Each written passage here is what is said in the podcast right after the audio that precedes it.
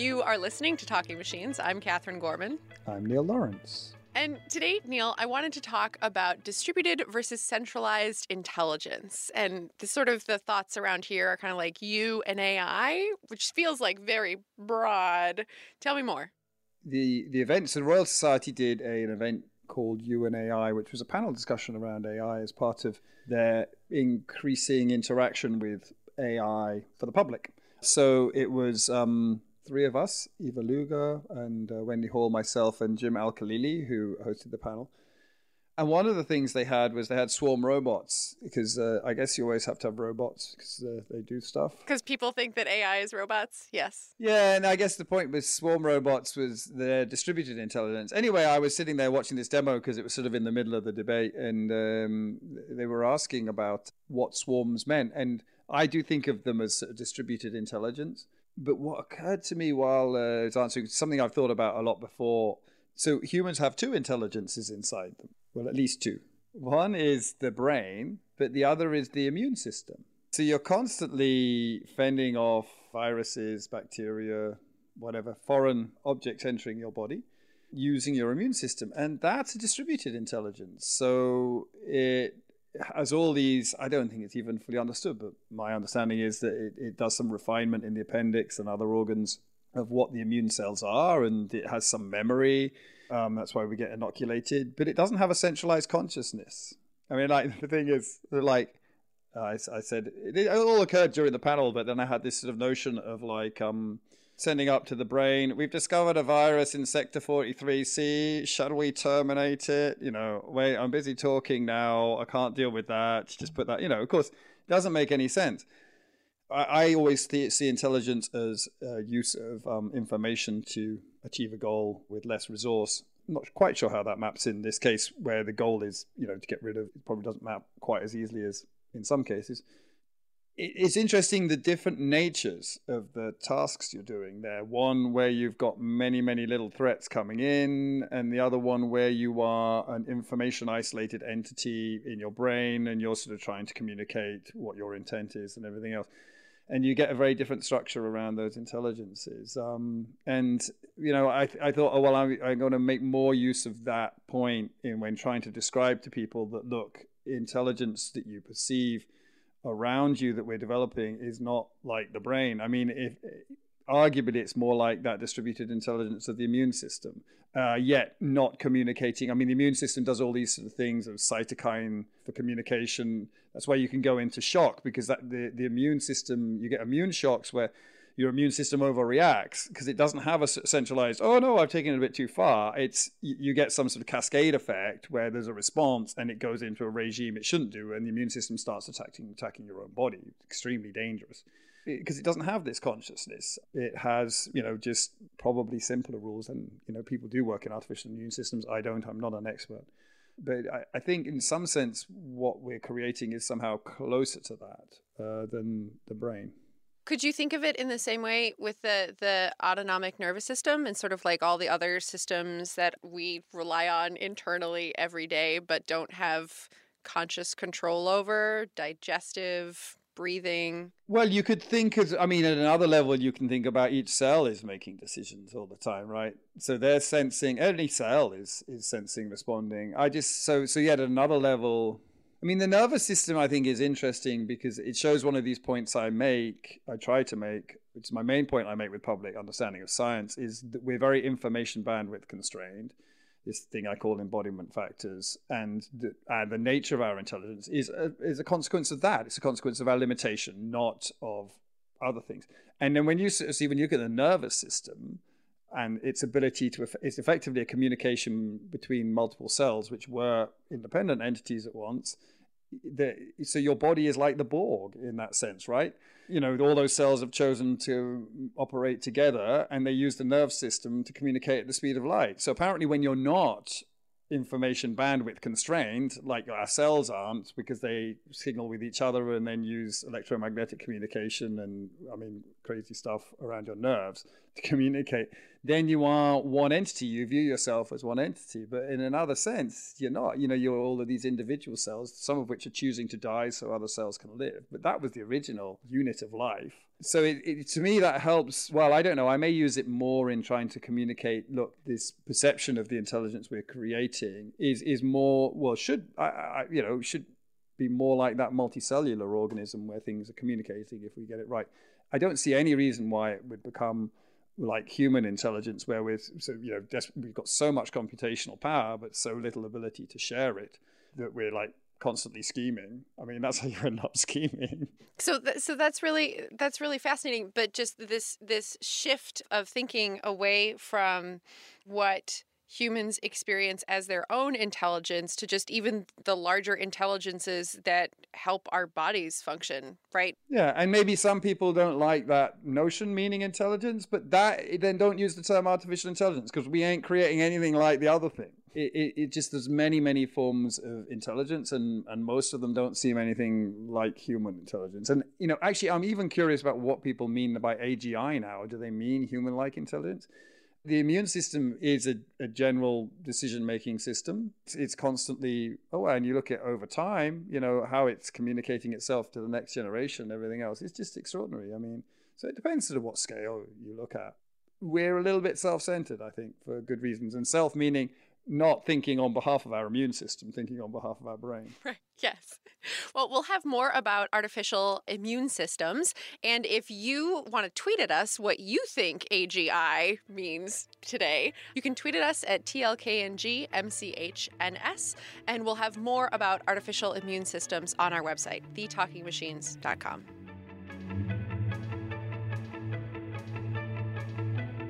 So Neil, I have a question for you this week. I'm I'm uh, I'm jumping over our Twitter feed and our email box. I'm wrestling to the ground because I've got a question, and I think that it it folds nicely into our discussion uh, just a, a little bit ago about our focus on our brains. The Neural Information Processing Systems Conference is coming up, right? Whose name was chosen because um, people were really interested in biological neural inspiration for thinking about these intelligence networks. What are you excited about? What are you excited to see at the conference this year? We got a whole week in Montreal. It's bigger than ever. What are you looking forward to? It's funny, like you asked me the question, I suddenly remember, oh my goodness, there's academic content in the conference as well. It's not just a circus? I'm looking forward to the elephants. They're going to be artificial elephants what am I looking forward to this year? Well, I'm really interested to see how the first expo goes. The idea is to have a part of the conference that is more orientated towards many of our commercial partners. But the idea with the expo is to have something there which is more oriented towards some of the industrial things because there's a lot of stuff going on on the industrial side and you know this is a We've seen the sponsor section increase in size and even sort of be separated a bit last year, I think it was, in Long Beach from the main conference. And uh, this is a sort of extension of that where there's a day before the rest of the program starts, which is dedicated entirely to um, industrial partners. And I think it'll be interesting to see how that goes. Yeah, and if I have it right, if I understand what's going on there, it's sponsors of the conference were invited to submit an application to talk about some of their to like do a demo or a workshop or a talk about some of the questions that they're asking, right? Like some of the work that they're doing. So it's not just like trade shows, it's like what is the content that our industrial partners are focusing on as a way to like sort of like build a little box around that. That's exactly right. I think it's um, there's been a tendency for people to want to do demos at their booth anyway, and you, it's sort of a response to that demand. I mean, like all large organizations where there's sort of collective decision making, you know, maybe we could have done that last year or whatever, but you know, you see that pressure there and you've got the sense, well, we should fulfill that. You've been going to the conference for a really long time.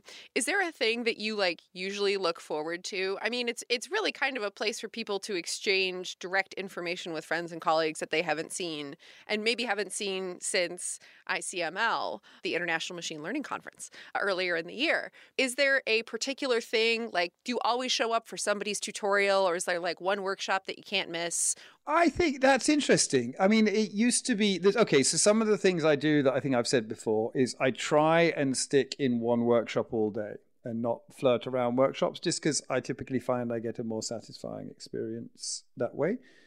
I think the first talking machines where Ryan was interviewing me, one of the things we talked about about how it's kind of like a family reunion. But I don't. I think that that was a while ago. I really, I almost don't feel that anymore. I feel it. It's so big now. It's hard to see all the people I want to see, and I just feel pulled in a lot of different directions. There's a lot going on, and in some sense, I don't know. Um, it's also harder to see all the program and you know, if I look at the scale of the program, so skimming through the posters, yeah, I mean, there's just directly in my area, there's more material than I could possibly assimilate. And actually, I am concerned about this sort of so what factor around a lot of the work nowadays because there's so often you sort of see reviewing doesn't do a great job understanding whether something's a, gr- a, really important problem or not because you just don't necessarily have that experience in your reviewing body particularly in a growing field because a lot of your reviewing body is only just starting to understand the context. I do struggle a little bit nowadays when i'm at conferences to get into things because sometimes you hear something and you think okay that sounds like it's this combined with that which is fine but uh, you know you're not like um you're not sure why you should care. Machine learning is at its best when people are cross fertilizing amazing ideas to do very cool things. But in some sense, the best, very best ideas are the ones that you can explain quickly, but no one ever thought of before.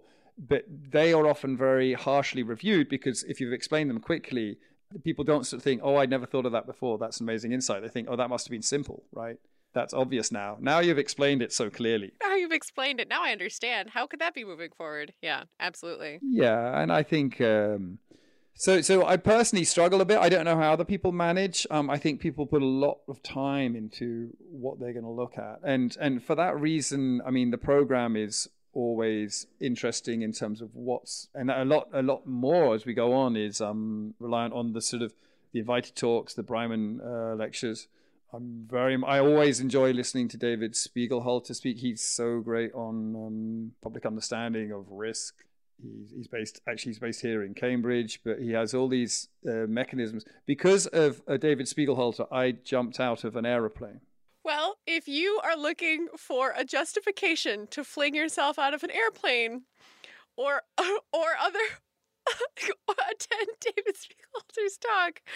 Um, I I am super excited about the talk. One of the invited talks, the investigations into the human AI trust phenomenon. I think that that will be really cool.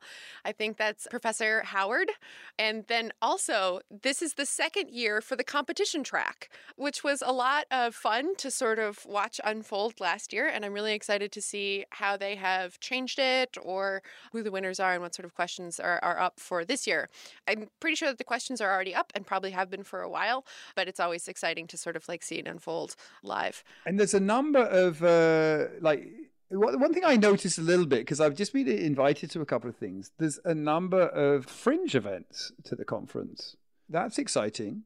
I, I don't know all of them, but I've been. I mean, I think they're smaller workshops where people are just getting together. Isn't there? There's something like the G7s there or something, or was that already there? There's the they're presidents of the G7. Is can we count that as a fringe event? Has... the Canadian government is holding a thing, so that's really interesting. Yeah, the um. Yeah, so Canada to host yep. G7 conference on artificial intelligence on December the sixth. Yes. Right at the same time as NIPS. Yeah, they I believe the the Minister for Innovation and Technology, and I'm I'm not sure if that is exactly his specific title, uh, announced a couple of weeks ago that as Canada's presidency of the G7 closes, they'll be hosting this event because NIPS is being held. It's not in conjunction with NIPS, it's not related to NIPS, but it is around. I think we can count it as a fringe event. Yeah, absolutely. But there's also a bunch of really interesting co located workshops this year, which are sort of taking off from the WIML model. There's Black in AI, which is co located, Queer in AI, Latinx in AI, and I believe Jews in ML. So it's all really interesting to see those affinity groups, those people coming together to have like a, a deeper discussion about issues that matter to them and help really bring questions and issues and conversations around diversity and inclusivity to the fore, right? I think it's uh, important for everyone in the NIPS community to be thinking about not only the work that we do and the science that's taking place, but what our community looks like. I agree. I think that that's interesting. While you were saying that, I was wondering is the fringe going to become bigger than the conference one day? Because, of course, you know, there was all the controversy which I don't know. I mean, I, personally, I was, I guess, because I actually read what they were doing or knew what they were doing. You know, I, am not quite sure what more they can do around releasing tickets. Because, you know, basically you have a certain amount of space. They reserved a very large fraction for presenters and uh, reviewers and workshop presenters. They've held some back for. So the actual amount of tickets they could release on the moment of opening there's very few. And then there's challenges releasing different time zones. I mean, all these things have come up. And I don't I know we talk about them on the but uh it's sort of it's hard to know, you know, it's not easy. There's not like, oh, uh, well we'll just um solve that then. You know, there's uh, lots of interesting ideas. I think that how to do that will be uh, revisited again for next year. So we should say that, uh, in full disclosure, that Neil, you and I are the press and media chairs for the Neural Information Processing Systems Conference for this year. So we will definitely be there. And if you are there and you see us, say hi. We love to chat with people about the show and what you think about it. So if you've got a question for Talking Machines, you can email us at thetalkingmachines at gmail.com or tweet at us at TLKNGMCHNS. This week's guest on Talking Machines is Garth Gibson, who is president and CEO of the Vector Institute in Toronto. And when we got a chance to talk with him at the Deep Learning Summer School at Toronto this year, we asked him the first question we ask all of our guests How did you get where you are? Uh, I have a, an undergraduate in the Bachelor of Mathematics in uh, Computer Science and Applied Mathematics from the University of Waterloo. Nice. I went from there to uh, Berkeley and I did a PhD with our recent Turing Award winner, David Patterson, um, in the uh, late 80s. And uh, then I went to Carnegie Mellon as a professor in computer science and uh, I was there for 25 years. Uh, it took a few years in the middle to do a startup and uh, was involved in consortiums. And uh, somewhere in about uh, f- seven years ago, I started a computational data science master's program. Yeah. Actually, I started the system side of it. We really had an, a, a, a 10 year old computational data science that mm. came originally was called uh, uh, large, very large information systems.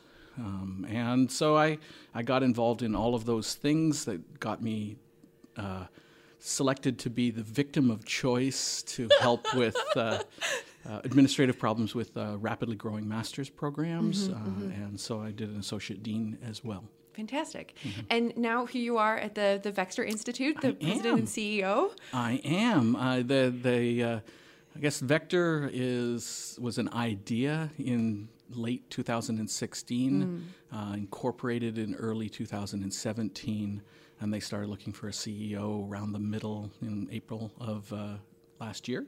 Wow. And uh, uh, they were looking around for people that had academic experience, knew something about AI, and had run a uh, consortium, had knew the private sector, mm-hmm. um, and uh, I thought, gee, I like those things. uh, half of my PhD students are doing machine learning, the systems associated with machine learning today.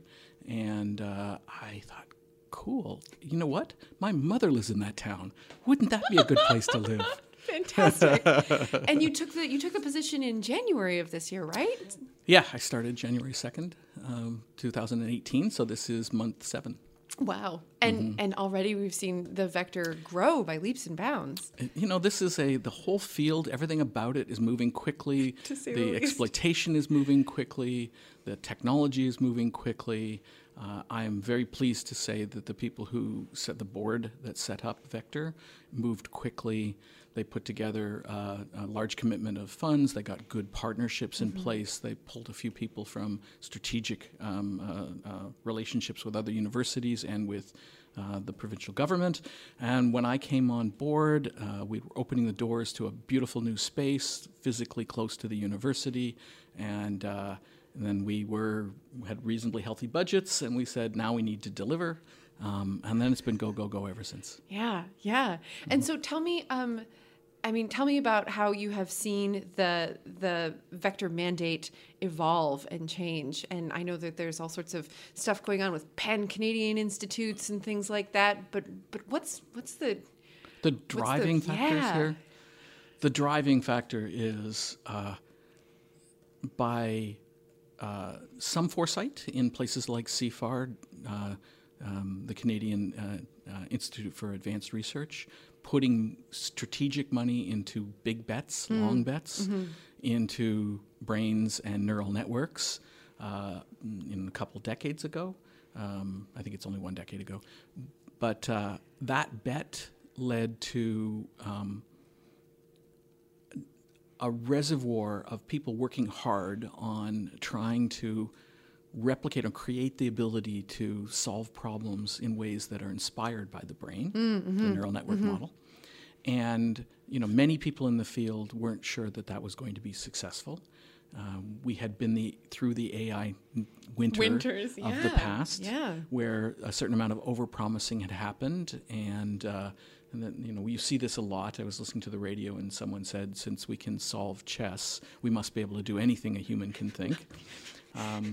Oh good. Yeah. Glad that news is out. so, so that the, the, the there is a, an instinct amongst people that when something they didn't think could be done has been demonstrated to be done, they extrapolate that to everything they're worried about. yeah. Um, and so, so that there's, it is the case that amazing things have happened. Those amazing things happened are often in Canada, driven by Canadian people that are still in Canada and want to be in Canada. Uh, and so the recognition amongst the Vector leadership was, gee, we can't let that opportunity pass. We have to double down on it. We have to help it grow. We have to help, help it cope with the fact that it's going to be rated massively yeah.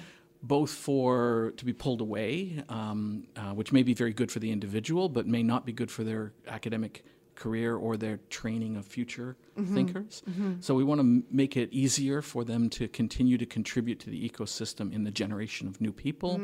We want to make it so that those new, new people n- know where to go. We want to put a signpost out that says, "Hey, there's the Pan Canadian AI strategy. It involves three AI institutes." They're all doing really cool things. Come and join one of them. Right. So that that's that is the starting point. But the other side of this is that the uh, the reason that that all of this uh, deep learning, reinforcement learning is important is because people have figured out how to do something with it. So the the ability to do personalized advertising, the ability to win the AlphaGo, the the the the ability to replicate capabilities that we used to think only humans could do, uh, has caused a lot of companies to say, wait, that that can change. For me personally, the insight was.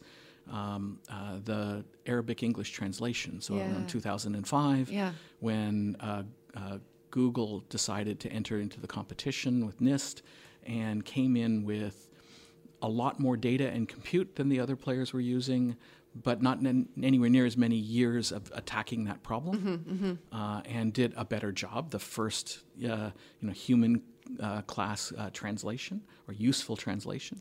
Uh, I thought that was phenomenal, and I thought, you know, this isn't just about translation. Yeah. This is about any place where the analysis and understanding of what you're actually doing and what has been done in the past can, in fact, be captured and give you competitive advantage.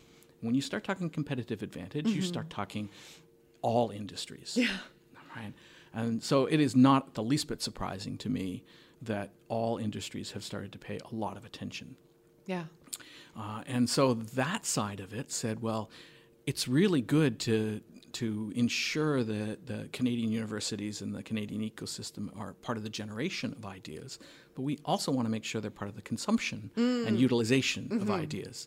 So the other dimensions we're doing are uh, just as important, and perhaps are uh, even more important to the local um, governments and ecosystem, the society around them, is to engage with big companies and small companies and help them fully understand what's available, what's changing, how they might use it in their own organizations, who are the leaders, where to look for information, um, a, a, little bit of advice, some practice, some uh, edu- educational programs to accelerate their yeah. adoption. So we have 25 corporate partners, roughly, and roughly 15 startup partners wow. uh, that are uh, part of, from that are private industry. We mm. also have hospitals, and we have governments, and we have incubators we're working with. Yeah.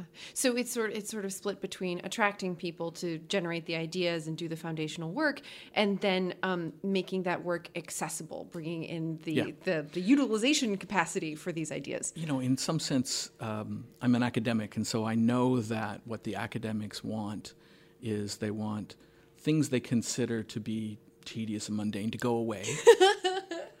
and they want the freedom to pursue whatever ideas whatever they have. question they have, yeah. And and they want whatever resources they need to be there when they first think they need them. Right.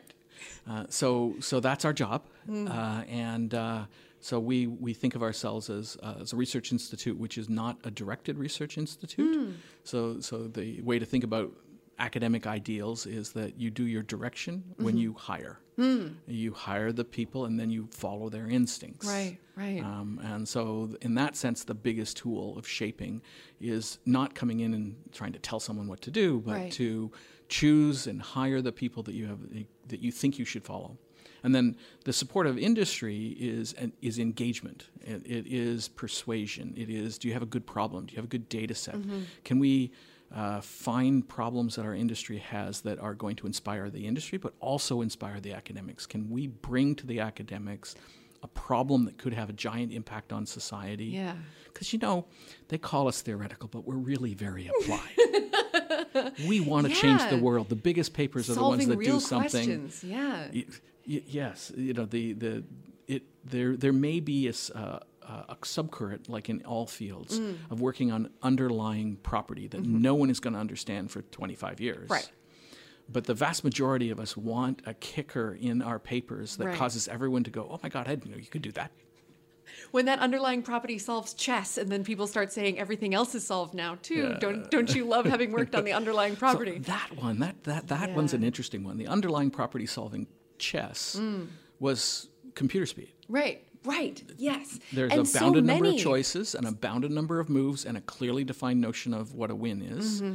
And so if you have the computational speed to actually execute every possible chess game. Right. Then then and if yeah, right. Of course then it seems like it's solved. Yeah, and I mean so many of the advancements have been because simply our compute is much oh, better now. But we're humans. Our ambition doesn't you know, we've got exponential growth in compute, mm. but we have hyper exponential interest in challenging problems. So when when we're now talking about okay, can we uh, tackle something like Go. No, mm. no, no. Mm. That's that is much more choice. Yeah. Than there was increase in speed from the chess competition to the, the Go Got competition, it. and that took new technology. Mm-hmm. That took the reinforcement learning ideas. Mm. So that's really cool. So what you do is you you take a problem that maybe our level of sophistication at the time um, can imagine accomplishing, mm-hmm, mm-hmm. and then you focus attention on it. You try all the low hanging fruit, easy ways, and then you start to get inventive. Yeah. Um, and you tend to get inventive because you you can't simply write a check big enough to do right. the brute force way. Right. Yeah. Um, and so, so in some sense, that's an advantage for a university because you run out of the ability to write a check long before the big tech companies run right. out of the ability to write a check. Right, right. So, what are the questions that are getting asked that really excite you? That's sort of like on the edge where you have to start sort of intellectual MacGyvering of things. You know, they're uh, so so you know the last night. So you had uh, uh, Geoff Hinton and Yoshua Bengio and Rich Sutton talking, and so you know one would say, "Gee, what we need to understand is that understanding of language, this is Geoff, isn't just a, the, a set of symbols in the mind, right? But it's actually an activation of a whole lot of uh, neurons, and that's the right way to think about it. And mm. in fact, if you have a tool to think about a concept or a thought as a set of activations, yeah. then what you're doing is matching activations and translating to another language. It's, it, it's the, the, the inside, the, the, the encoding, and then the decoding. Right. Right. So, uh, so that was really cool. Um, Rich was talking about uh, the possibility that uh, we need to grapple with the fact the system changes when you interact with it. So, reinforcement learning, the cool idea is to reach out and act in the world Yeah. and learn about your world through acting in the world. Really cool, but that changes the world. Right. And The that's an cat. interesting notion Yeah.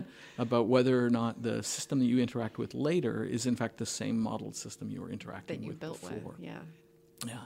Um, and, uh, you know, Y- Yoshua was talking about how, uh, how much more we have to do, how easy it is, particularly in supervised systems, to get the wrong thing to happen on the front side. And that what we really need to do is understand more about, you know, what the uh, the world, the context of the system is, and how we're going to learn the context of the system that drives uh, a, a good machine learning system. Very cool ideas. Excellent. So Mm-hmm. so interesting. So what what's happening right now amongst the team of, of researchers at Vector who aren't sort of, you know, the big three to five uh, that's really exciting you? Uh, you, you know, there's.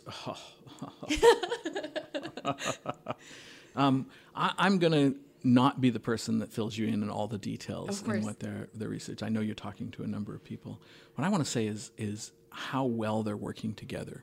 I mean, I, I, I see the my uh, the faculty meetings that Rich Zemel leads on a regular basis, and they are binding together on who do we want to attract, how do we want to populate these things, what can we do in this summer school, what topics can we add, uh, and, in, in, and what kind of resources do we need. It's it's uh, it's a very creative and collegial environment.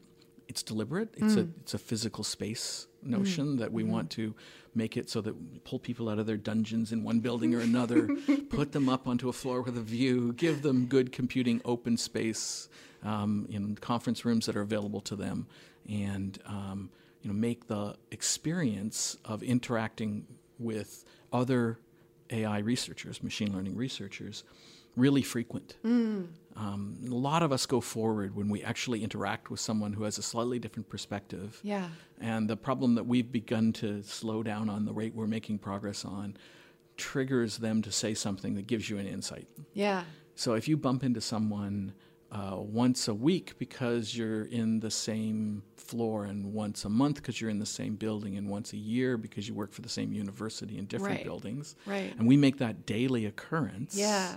Then there's the potential for much more synergy and much more progress.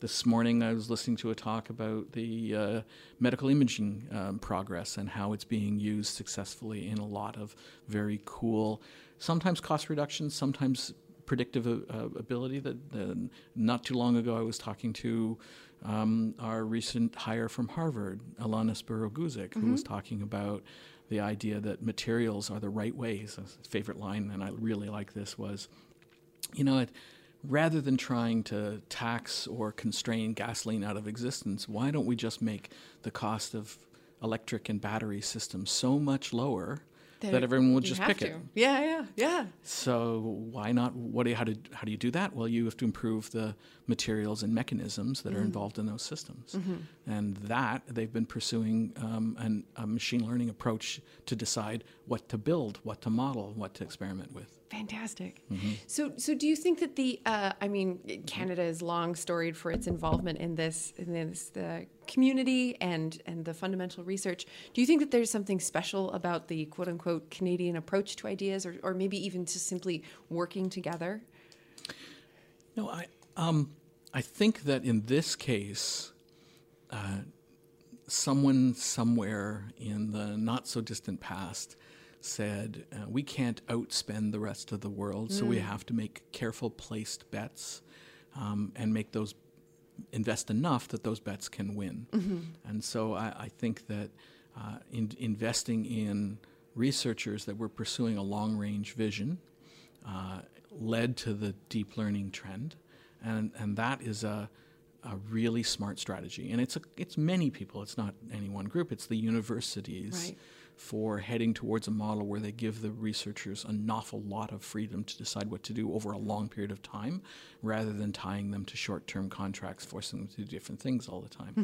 It, it goes to the provincial funding structure and ensuring that the universities have a healthy model. It goes to the federal research structure of ensuring that money's placed in bets. Um, and uh, so I, you know, I know that Jeff came in the early 80s um, with the goal of having the freedom to pursue the interests that he wanted, and that's what he's still doing. Yeah, yeah, yeah.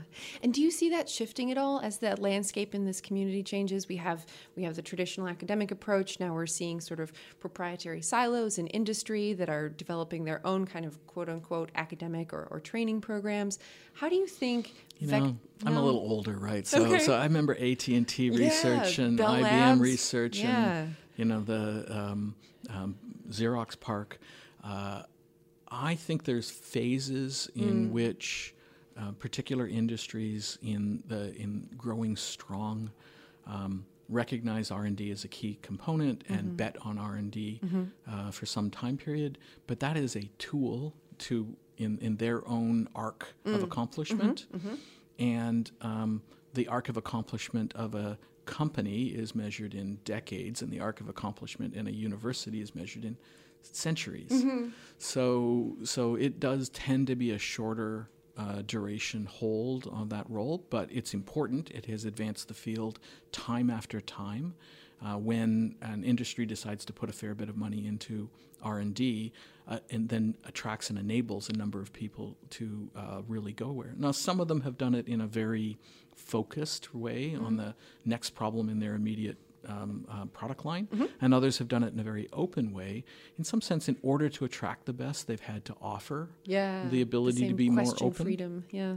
And I think that that means that you know, as long as the, that we continue to have people who really want to pursue the answer to a question that drives them, uh, and that they, uh, while they will seek a better paying job, they won't give up that goal. That I think we continue to have, and I think that's very widely prevalent in at least North American and, and European science, um, and I think increasingly prevalent in, in Asian science. Yeah. And so it's a, a cycle, a phase, not a sea change.